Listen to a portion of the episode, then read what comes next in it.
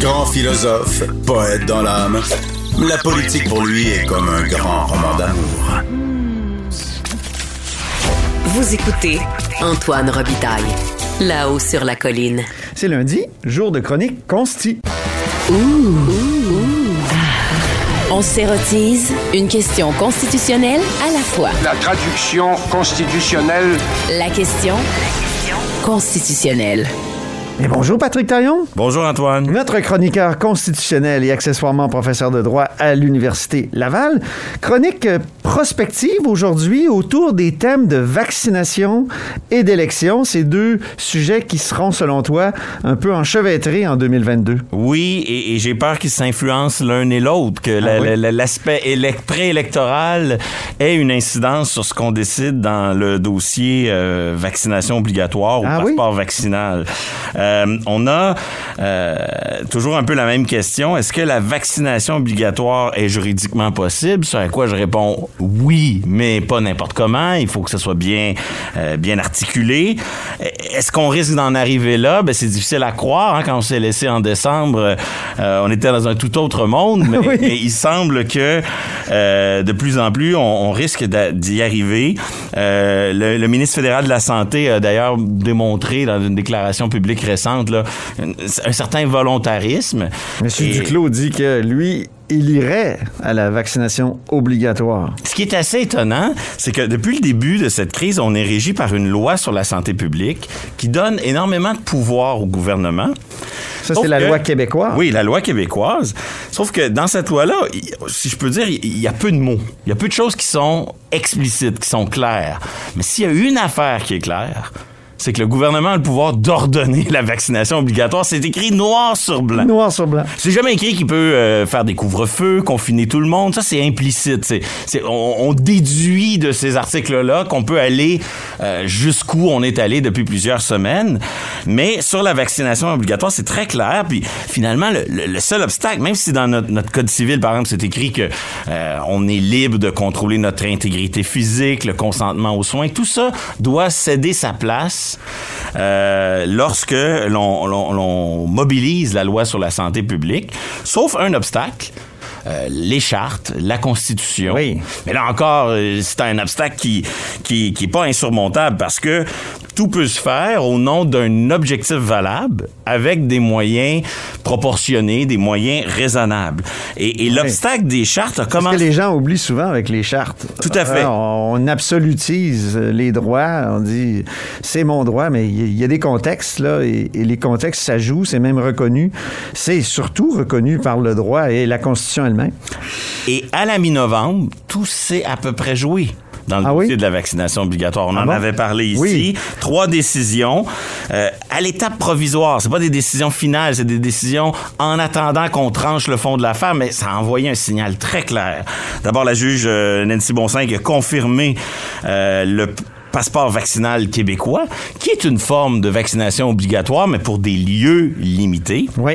Euh, la Cour fédérale, dans une décision, là, je dirais, euh, un soutien indéfectible à la vaccination obligatoire annoncée par Justin Trudeau, qui, est- qui est pas rien. En compétence fédérale en ce moment, les employés, les usagers et ceux qui font affaire avec la fonction publique fédérale, c'est vaccination obligatoire. Ah oui. C'est une définition de la, de la vaccination obligatoire qui est beaucoup plus large que ce qu'on connaît au Québec avec notre système de passeport.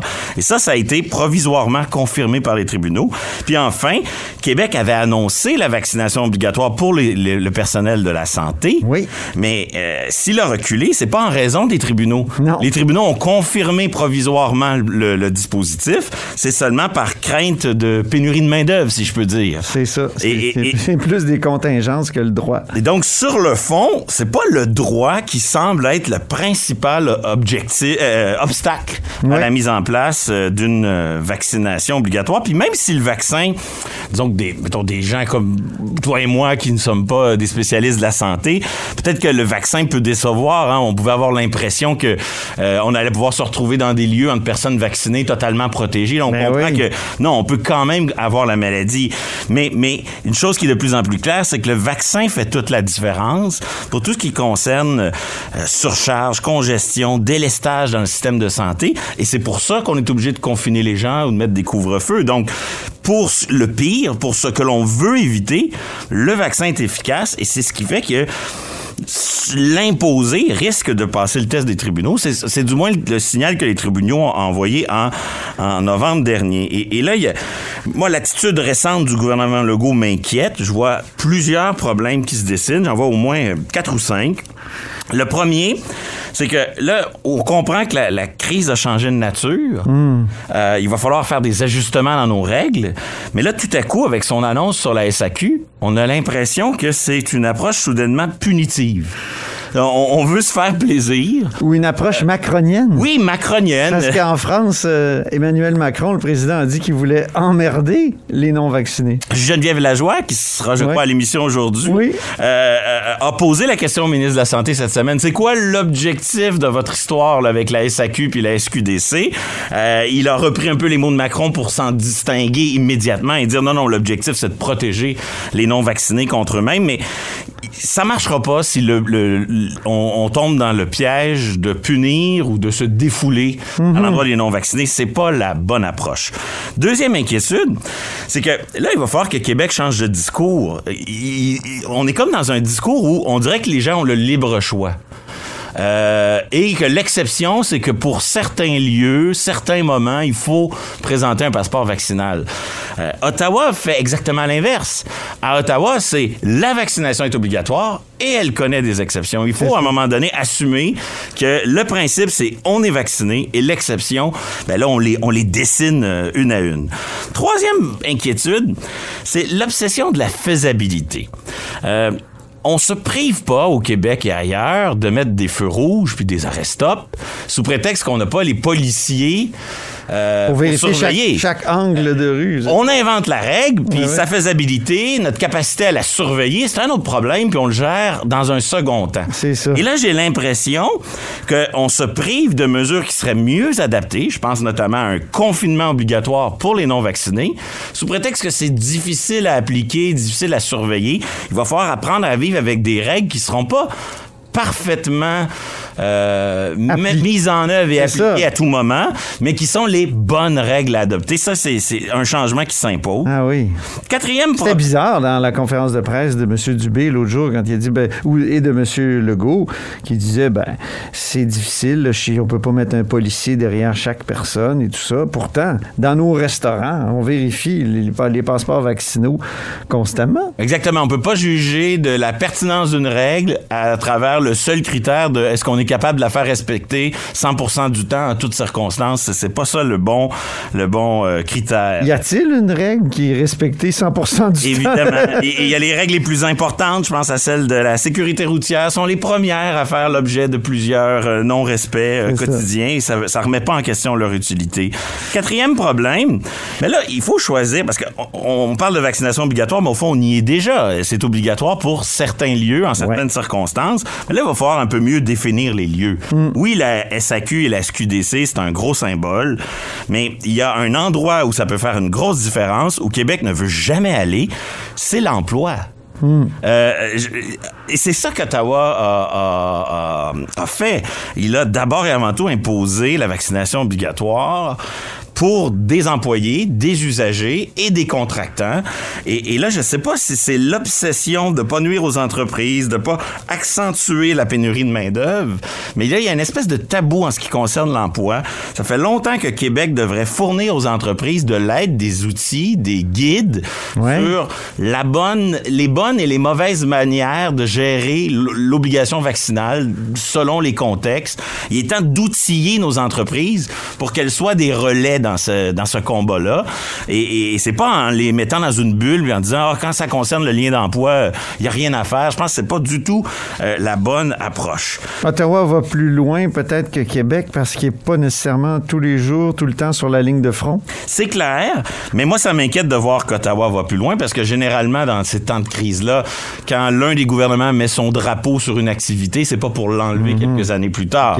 Donc, euh, si jamais un jour euh, les provinces tardent trop à imposer la vaccination obligatoire, Ottawa va utiliser des pouvoirs exceptionnels pour l'imposer d'un océan à l'autre. Ah oui. et, et là, je pense que c'est les provinces qui seront perdantes. Ce que je remarque, en tout cas, de l'approche d'Ottawa, c'est que on, on- on- on a une gestion assez décentralisée de l'obligation. Il revient à chaque petit euh, directeur de la fonction publique de- de- d'assurer le suivi.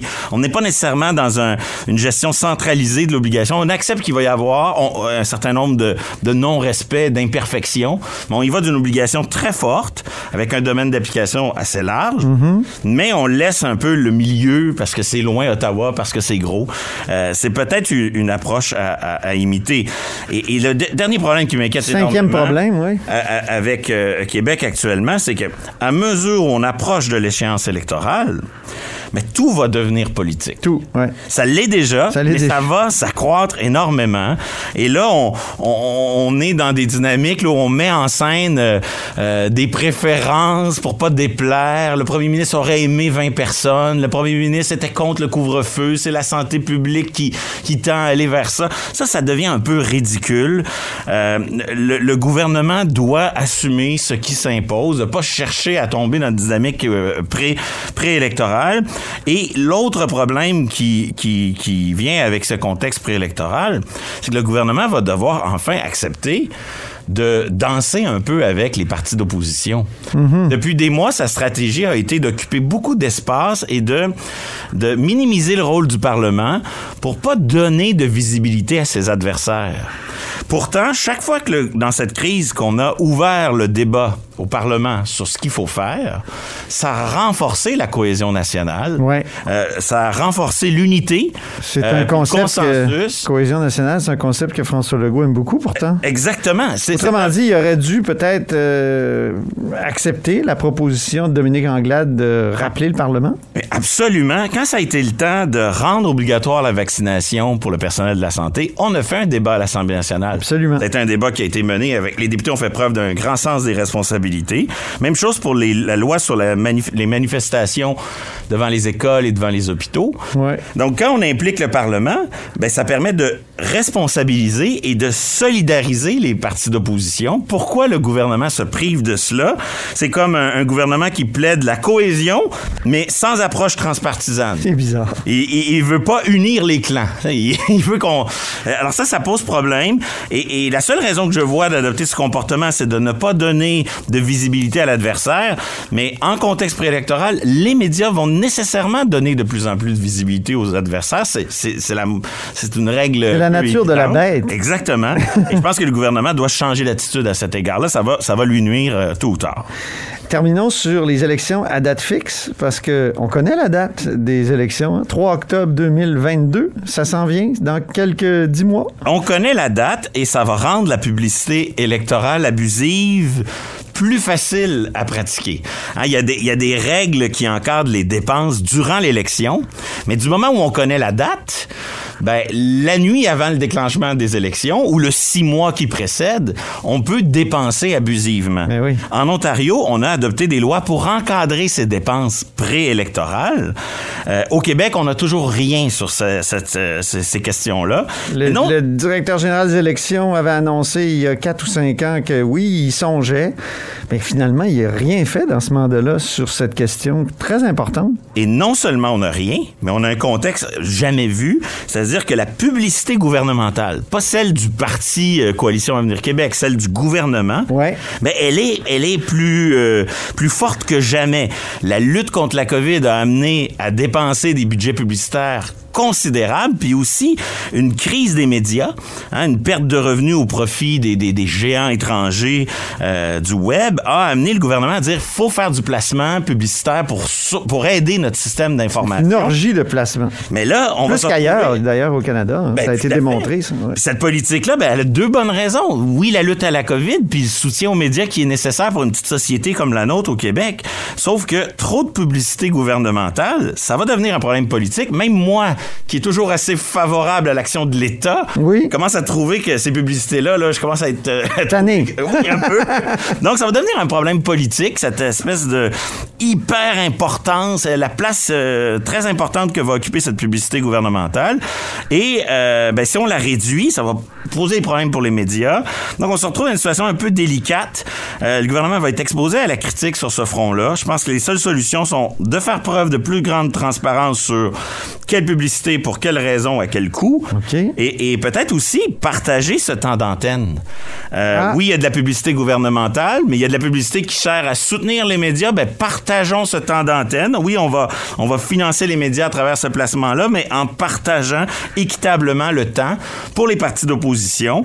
Et là, encore une fois, la solution passe par un minimum de discussion et de collaboration avec les partis d'opposition. C'est peut-être la résolution à prendre pour la nouvelle année. Tu viens-tu des pubs euh, dans le temps? C'était, en fait, c'était du temps d'antenne qui était consacré à Radio-Canada au temps de... C'était tellement plate. Yeah. C'était toujours à 11h30 avant qu'on passe... les- euh, ou peut-être même à 1h ou 3h du matin. Ça, c'est un temps d'antenne passe- gratuit que la Oui, loi oblige à céder. Et il a souvent pas beaucoup d'importance dans des créneaux. Dans un contexte où il faut Juste avant l'hymne national. dans un contexte où il faut soutenir les médias, ben peut-être qu'on peut, euh, l'État peut recourir à un temps d'antenne payant et le mettre à la disposition de tous les partis. Hi, ça serait intéressant. Merci beaucoup, Patrick Taillon, pour cette première et très stimulante chronique de 2022.